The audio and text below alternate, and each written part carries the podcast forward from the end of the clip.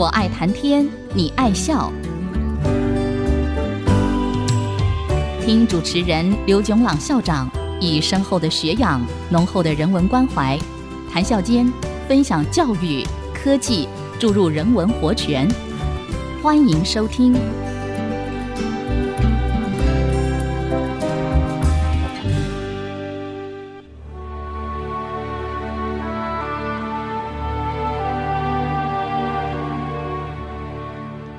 听众朋友，大家好，欢迎收听。我爱谈天，你爱笑。这里是爱惜之音广播电台 FM 九七点五，我是刘总郎。这几个礼拜，我们讨论的主题是出生在数位社会里头的青少年。在这个主题底下，又可以分几个子题来讨论。我们讨论过的第一个子题是自我认知，那就是一个人自己怎样回答“我是谁”或者“我是怎么样的一个人”这个问题。接下来我们讨论的第二个子题是数位社会里头每一个人的个人资料。我们在上面说过，在数位社会里头。因为科学技术的迅速发展，资料的收集、整理、复制、传递、储存都非常方便和便宜，加上了效率和商业利润的诱因，再加上一般人，特别是青少年，对个人资料比较随性的、对隐私权不太在乎的处理的心态，一个人的个人资料。就广泛的流传开来，而且大多数被储存起来。不过，这也带来了许多技术、道德、法律层面的问题。譬如说，一个人如果发现了他在广为流传的个人资料中的某些错误，他有什么方法可以改正这些错误呢？如果想加一些，他认为是有关的个人资料，他又有什么方法把这些资料加入了？更何况，任何资料，包括个人资料在内，来自不同的源头，都不一定完全是中性的事实真相。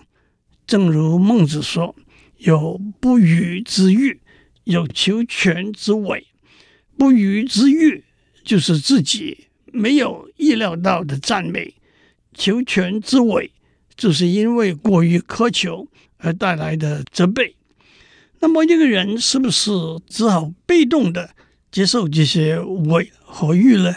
更进一步，是不是可以刻意择日对自己有利，移除对自己不利的个人资料呢？让我先讲两个有趣也重要的案例，一个广为人知的例子。就是 Wikipedia 收集了许多人的传记。虽然 Wikipedia 有一个相当周全的编辑、审核、修正的过程，但是多年以来就有许多有目的或者无意、正面或者负面的个人资料的加入或者删除。让我举两个事例：二零零五年十二月。Wikipedia 非常有名的创办人之一 Jimmy Wade 就被指出，他修改了他在 Wikipedia 的传记十八次。虽然这些修改的动机和理由是难以说得清楚的一回事。二零一八年九月，美国川普总统提名 Kavanaugh 作为美国最高法院大法官候选人，在参议院听证的过程中，有三位参议院议员的手机号码和住址被突然加到他们在 Wikipedia 的个人传记里头。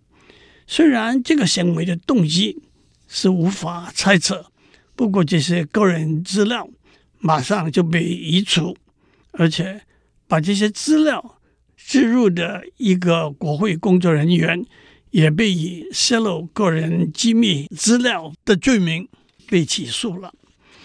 第二个案例我们要讲的是一个人对有关他自己的资料有没有被遗忘的权利，the right to be forgotten。这个案例发生在西班牙，一九九八年，一位西班牙律师哥斯提加因为债务问题，他名下的一份房地产被公开拍卖，拍卖的消息。由政府的劳工和社会事务部在一份报纸上公告，公告中提到他的名字。二零零九年，哥斯提加律师向这个报社提出要求，把他的名字从有关的消息中移除，理由是拍卖的事情已经事过境迁，但是用他的名字作为关键词。在 Google 上面搜索的时候，这个消息还是马上会出现。可是报社认为这个消息是由政府相关部门下令公告的，因此拒绝了他的要求。二零一零年二月，哥斯迪加律师向 Google 西班牙分公司提出，在 Google 的搜索里头把他的名字。和这份报纸上的公告的链接 link 移除。接下来，他又向西班牙政府的数据保护局提出要求：一、报社移除相关的消息；二、Google 西班牙分公司和 Google 美国母公司移除相关的搜索链接。二零一零年七月，数据保护局。驳回他向报社提出的要求，却支持他向 Google 公司提出的要求。Google 公司随即向西班牙的最高法院提出反对的意见。他们的理由是：第一，Google 搜索的功能并没有处理个人资讯的功能；第二，退一步而言，即使被认定有处理个人资讯的功能。Google 也不是资讯的拥有者和控管者，这一来事情就因此广泛的注意了。因为数据保护的确是一个非常重要的议题，欧盟里头许多国家也纷纷对这一个议题发表意见。西班牙的最高法院就向欧盟法院 CJEU。提出若干相关的问题。二零一三年，欧盟法院的一位左审官提出了他的建议。欧盟法院一共有二十八名法官，并且有九位左审官协助做成各项判决。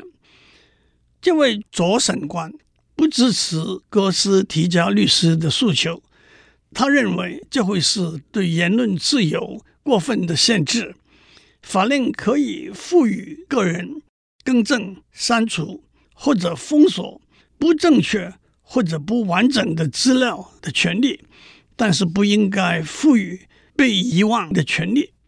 但是左审官的意见只是一个建议而已。二零一四年五月，法官出乎许多人的意料之外，支持哥斯提加律师的诉求。法官认为，关于哥斯提加律师的财务问题的报道有点过当，而且过时。虽然报纸的报道依然可以存放在网页上，但是 Google 对这篇报道的链接必须移除。不过，法官却又留下了一条尾巴，说：假如哥斯提加是一位知名的公众人物，那又可作别论。社会大众有知道的权利，可能超越个人被遗忘的权利。当然，在法律圈里头，这个案子的余波还在荡漾。的确，个人被遗忘的权利这条线是不容易画的。哥斯提加律师自己也说，他并不赞同无限上纲的被遗忘的权利，但是他也幽默的。也许无奈的指出，本来他房地产被拍卖的事，很少人会注意，到后来反而成为家传户晓的事情了，也就正是越描越黑。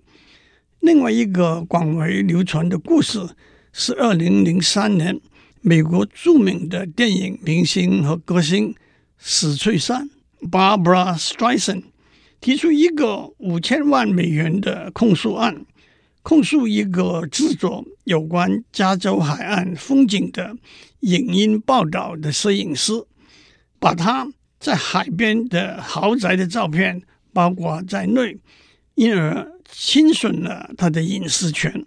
这个控诉案被判不成立。不过，在这个控诉案提出以前，他的豪宅在网上的照片只被下载过六次。当这个控诉案提出之后，一个月就被下载了四十二万次了。因此，许多上市欲盖弥彰的行为也被称为史翠珊效应 （Streisand Effect）。我们先休息一下，待会儿再回来。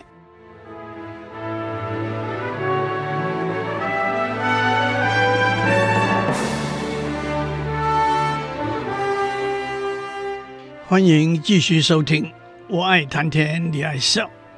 我们在上面讲到，在数会社会里头，科学和技术的进步，让资料的收集、整理、复制、传递和储存变得非常方便和便宜。再加上其他的诱因和心态，一个人的个人资料不但流传得极为广远。而且最终修改、销毁也往往是相当困难的事情，这也就带来许多以前在农业社会和工业社会未曾发生过的现象。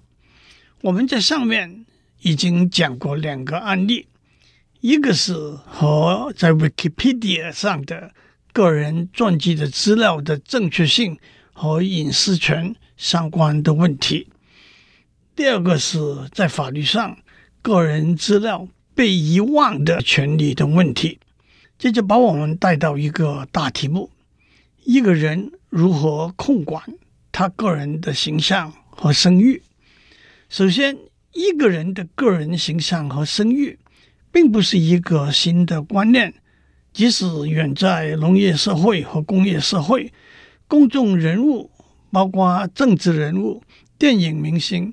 商业和企业的大老板、大财主，对他们自己的形象和声誉都是非常关注的。对自己形象和声誉的关注，一方面出于自尊、自傲和炫耀的心态，另一方面也出于实质的影响和后果。一个政治人物的形象和声誉，会影响他政令推行的顺利和支持度，更和他参加选举的时候的结果可能有重大的影响。一个电影明星和歌星的形象和声誉，和他的票房价值是分不开的。一个商业和企业大老板的形象和声誉，对他的商业和企业的成败也有很大的关联。不过，在数位社会里头，个人的形象和声誉，不仅仅是政治人物、电影明星、大老板们需要关心注意的事情，对每一个普通的网络公民也是同样重要的。申请一份工作、交一个朋友、搬家到一个新的社区，一个人的个人资料往往会在网络上被挖掘出来。因而带来相当的冲击和影响。有一个比喻是，控管一个人的个人形象和声誉，就像出门上班的时候洗脸刷牙一样，让别人看到你干净清新的面目。不好好洗脸，不干干净净的刷牙，难免会引起别人讨厌的感觉。让我也指出。在数位社会中，控管一个企业、公司，甚至学校、慈善基金会的形象和声誉，和控管一个人的个人形象和声誉有许多相似相同的地方。因此，我们在下面的讨论也可以包括企业、公司等的形象和声誉在内。控管一个人的形象和声誉有两个面向，一个是提供正确的和正面的资讯，一个是消除不正确的资讯或减低负面的资讯的冲击。首先，提供正确的正面的资讯，也就有消除不正确的资讯、减低负面的资讯的冲击的功能。有一句老话：“不怕不识货，就怕货比货。”意思是不要害怕不会分辨坏的货物，只要把坏的和好的货物相比较，好和坏就可以明显的判断了。也有一句话：“假的真不了，真的假不了。”其实，在数位社会，这两句话是特别有意义的。在农业社会，当我们去买一块肉的时候，不见得很方便找另外一块肉来比较一下。反过来，在数位社会，当我们搜索一个人的资料的时候，我们往往会找到许多笔不同的资料。因此，如果其中有可靠的、正确的资料，那就会把不正确的资料消除，也可以减低负面的资料的冲击。控管一个人的个人声誉和形象的一个建议是建立一个个人的网页，把自己的个人资料完整的、准确的呈现出来，而且定时更新。在学校里，大多数的教授们都有自己的网页。不过，这说来简单，其实也有很多需要拿捏的地方。首先，无可置疑，自己的网页绝不可能有任何不正确的资料。不过，含含糊糊的说法，例如曾经在某大学肄业和完成学位毕业是不同的，或者有意无意的忽略，例如曾经在一家倒闭的公司当过总经理。都可能影响别人对你自己提供的资料的信任度。另外一个建议是使用公开的社交平台，例如 Facebook、Twitter、LinkedIn 等，公开您愿意公开的资料。这也可以用来和不完整、不正确的资料做比对。不过，在有些平台，例如 LinkedIn。提供的只是和职业经验有关的资料，隐私权通常不会是问题。不过，在有些平台，例如 Facebook、Twitter，不但有时呈现的是个人生活面的资料，更加上往往匆忙之中即兴的 po 文，对隐私权和准确性也都可能带来反效果。另外一个建议是。购买一个以你自己的名字为名称的网域名称 （domain name）。一个原因是，当别人用你的名字作为搜索的关键字的时候，就会很快直接的连到你个人的网页，从而得到你提供的正确和完整的资讯。购买一个网页名称是方便。而且花费很少的事情，撇开详细的技术面不谈，一个最普遍使用的网域名称就是 .com，普通大概是十美元一年。因此，一个进一步的建议是，许多人在不同的时候和场合，往往会使用不同的名字，为了便于别人的搜索，干脆就多买几个网域名称。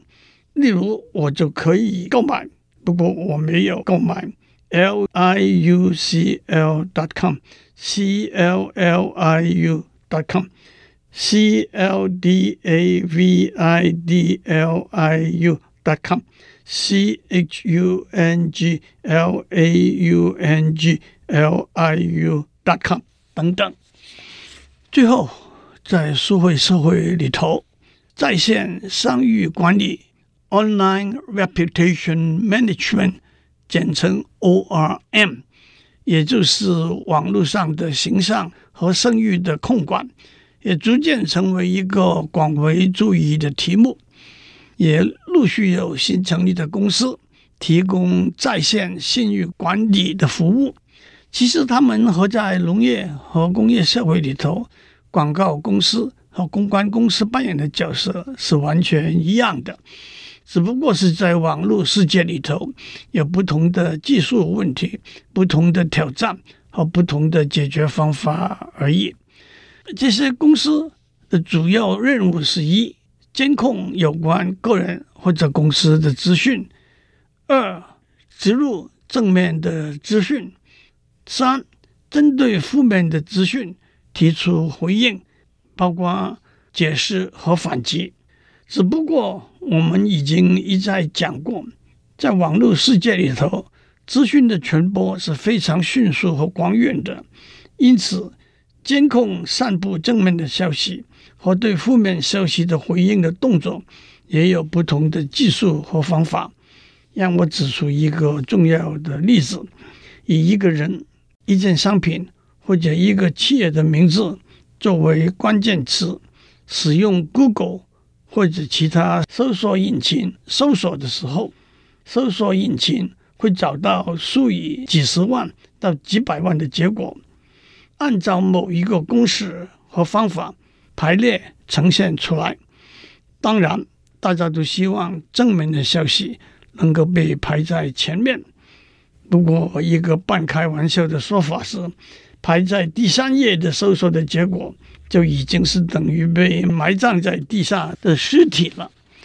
这些排列的公式和方法是相当复杂的，也是搜索引擎公司重要的商业机密。